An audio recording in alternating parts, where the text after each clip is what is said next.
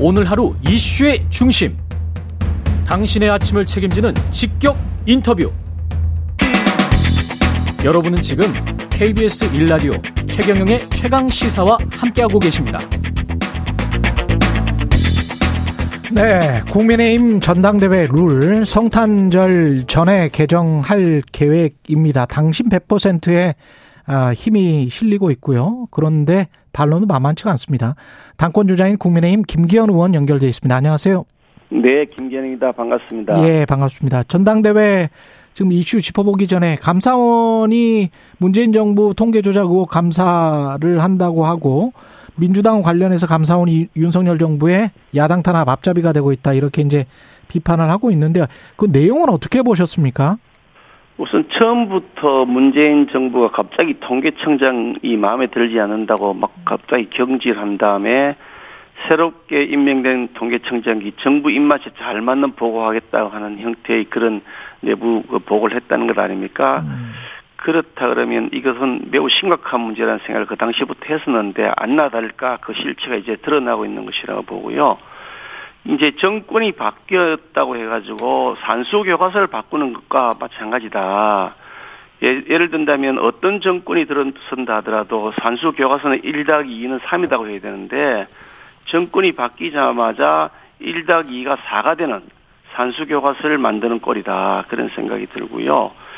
기업의 경우, 뭐, 기업의 경우도 아주 뭐, 우리가 흔히 봅니다만은 분식 회계를 통해서 사기를 쳤다 해서 많은 사람들이 구속되고 있지 않습니까? 분명히 그 A라는 기업이 손실이 생겼는데도 불구하고 이익이 생겼다고 해서 분식 회계를 해서 보고한 다음에 그 대주주들이 배당금을 챙겨가 버리면 회사는 망하는 거거든요.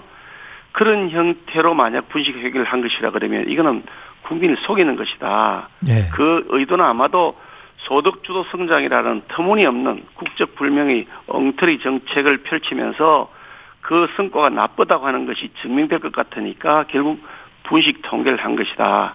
라고 이렇게 짐작이 되기 때문에 만약 이것이 사실이라고 밝혀지면 이건 엄벌 중에서도 최악, 최고의 엄벌을 해야 된다고 생각합니다. 예, 내용이 좀 더 확실해지면 여쭤보기로 하고요. 전당대회 관련해서 여쭤볼게요. 그 100%는 확정이 된 겁니까?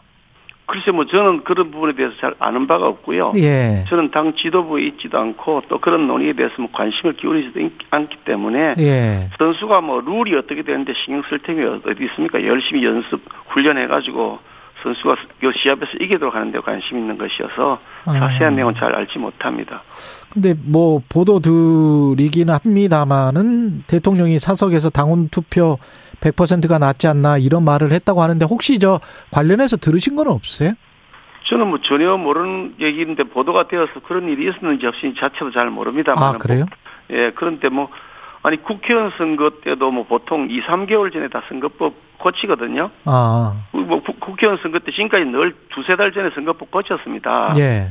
그런 차원에서 지금 뭐 당 비대위도 우리 당의 대표를 어떻게 뽑을 것인지를 논의하고 있는 것으로 이해하고 있고요.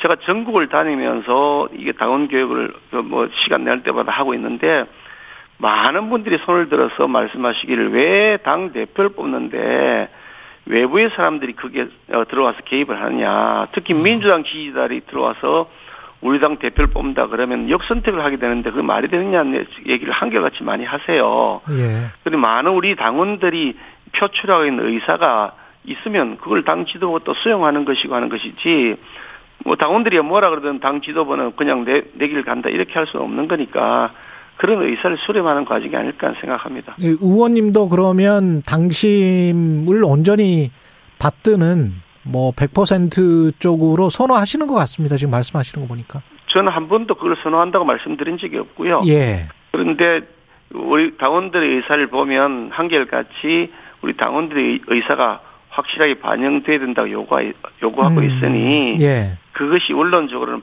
바람직하다는 말씀을 드렸을 뿐이지 예, 예, 예. 아니 선수가 뭐 룰이 어떻게 되든 그거 무슨 상관 있습니까? 끝까지 뛰어서 이기, 이기도록 노력하는 거지 그건 관심이 별로 두고 있지 않습니다. 그렇기는 한데 그 이론적으로 보면 그 말씀도 맞습니다. 당신 뭐 100% 이것도 당원들한테 전해 들었다는 그 이야기도 맞는 것 같은데 국고보조금을 받고 있잖아요. 우리나라 같은 경우는 공영정당제니까. 그래서 당신 100%로 가면 뭐 이게 약간 뭐랄까요 사사롭게 된다고 할까 국고보조금도 그러면 받지 말아야 되는 거 아닌가 뭐 이렇게 반론을 할 수도 있을 것 같은데 어떻게 생각하십니까?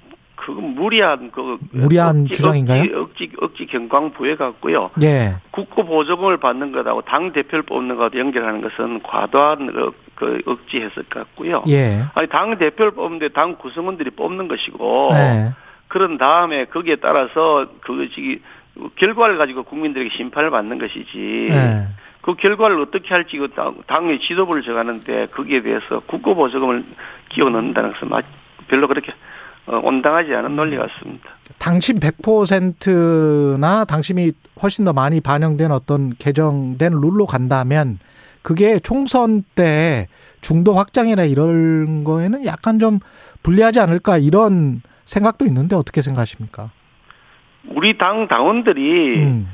가지고 있는 생각은 매우 전략적이라고 저는 봅니다. 아, 그래요? 그 작년 6월 달에 우리가 당 대표 선거가 있었는데 그때 우리 당 대표가 이준석 대표로 어, 뽑혔지 않습니까? 누구도 상상하지 못했던 것이죠.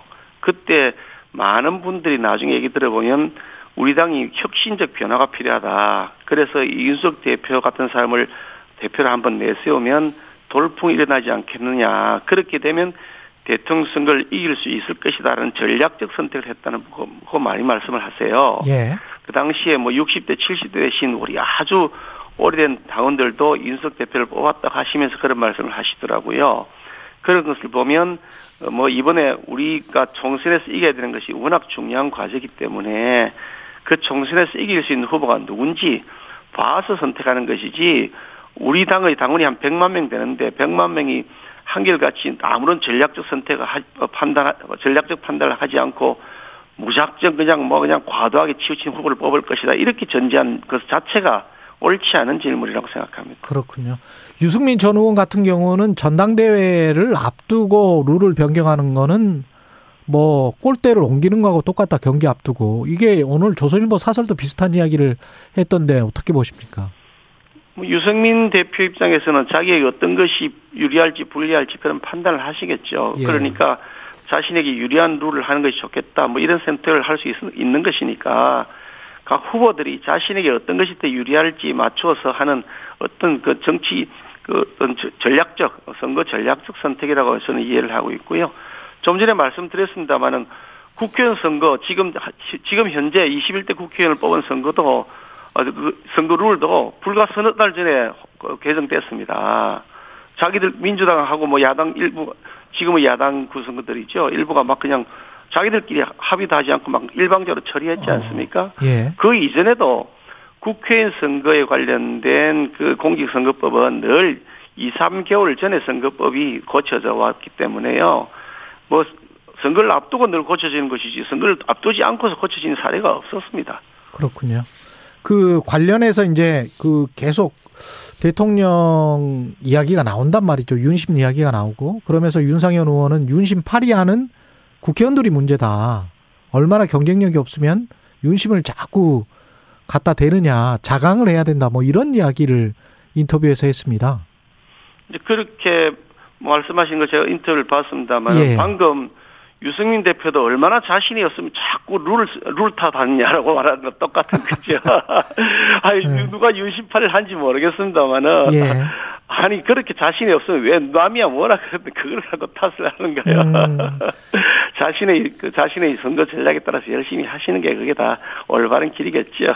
아 그래서 가급적이면 룰에 관해서는 당의 어떤 민심만 이야기하시고 그 룰에 관해서 잘 이야기를 안 하시는군요, 의원님이 지금. 말씀하신 자기, 자기를 네. 열심히 해서 득표하는 네. 것이지 자꾸 상대방 선거 전략에 대해서 뭐 왈가왈부하는 게 자신이 없다는 뜻 아니겠습니까? 예. 그 김나 연대 뭐 이런 보도는 그냥 지어낸 겁니까? 어떻게 보세요? 제가 뭐 그런 말을 쓴 적은 없으니까 네. 누가 뭐 어떻게 했는지는 모르겠습니다만은 네. 뭐 나경원 그 대표 같은 경우도 뭐 저하고는 아주 코드가 잘 맞는 분이고 네. 또 그동안 여러 가지 일들 하면서 많은 공감대를 이루었던 분이시기도 하고요. 뭐 최근에도 뭐 수시로서 대화를 나누는 사이고 하기 때문에 앞으로 역할을 잘 분담해서 어, 당을 이끌어갈 수 있는 좋은 파트너가 아닐까 그래 생각합니다. 근데 두 분이 같이 나오면 연대가 되나요?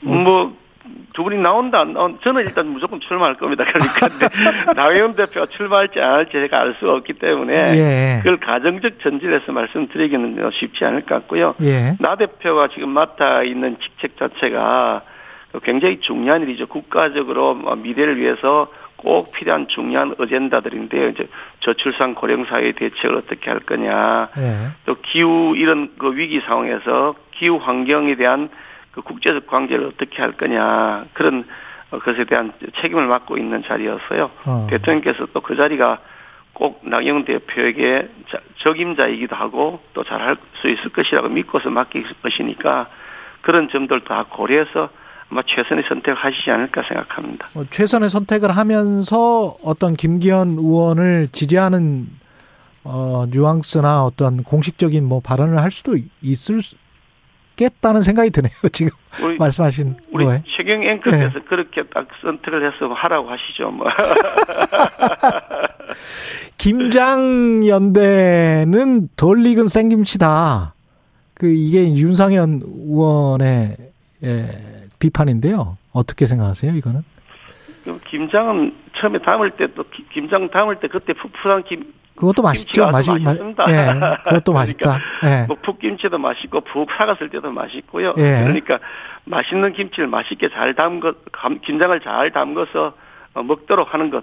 그게 김, 김장 담그는 사람이 솜씨 아니겠습니까? 그러면 김나연대, 김장연대 다 부인은 안 하시니까 이게 함께 하면서 어, 당을 크게 아우를 수 있는 김기현이다. 이거를 지금 보여주고 싶으신 것 같기도 합니다. 저는 그동안 그 원내대표 1년 동안 장례를 하면서 예. 당내 어느 개파에 속해 있지 않았고요. 음. 원내대표 선거할 때도 어느 개파에 제가 속해 있지 않은 독립군으로 선거에 제가 임한다고 공식적으로 발표됐었고요. 예. 그리고 맡은 다음에도 어느 개파에 치우치지 않고 매우 통합적으로 당을 이끌어왔다고 저는 자부하고 있습니다. 그래서 제가 맡았던 1년 동안 당내 분란 없이 잘 이끌어서 대통령 선거도 이겼고 이어지는 지방선거도 이겼단 말이죠. 예.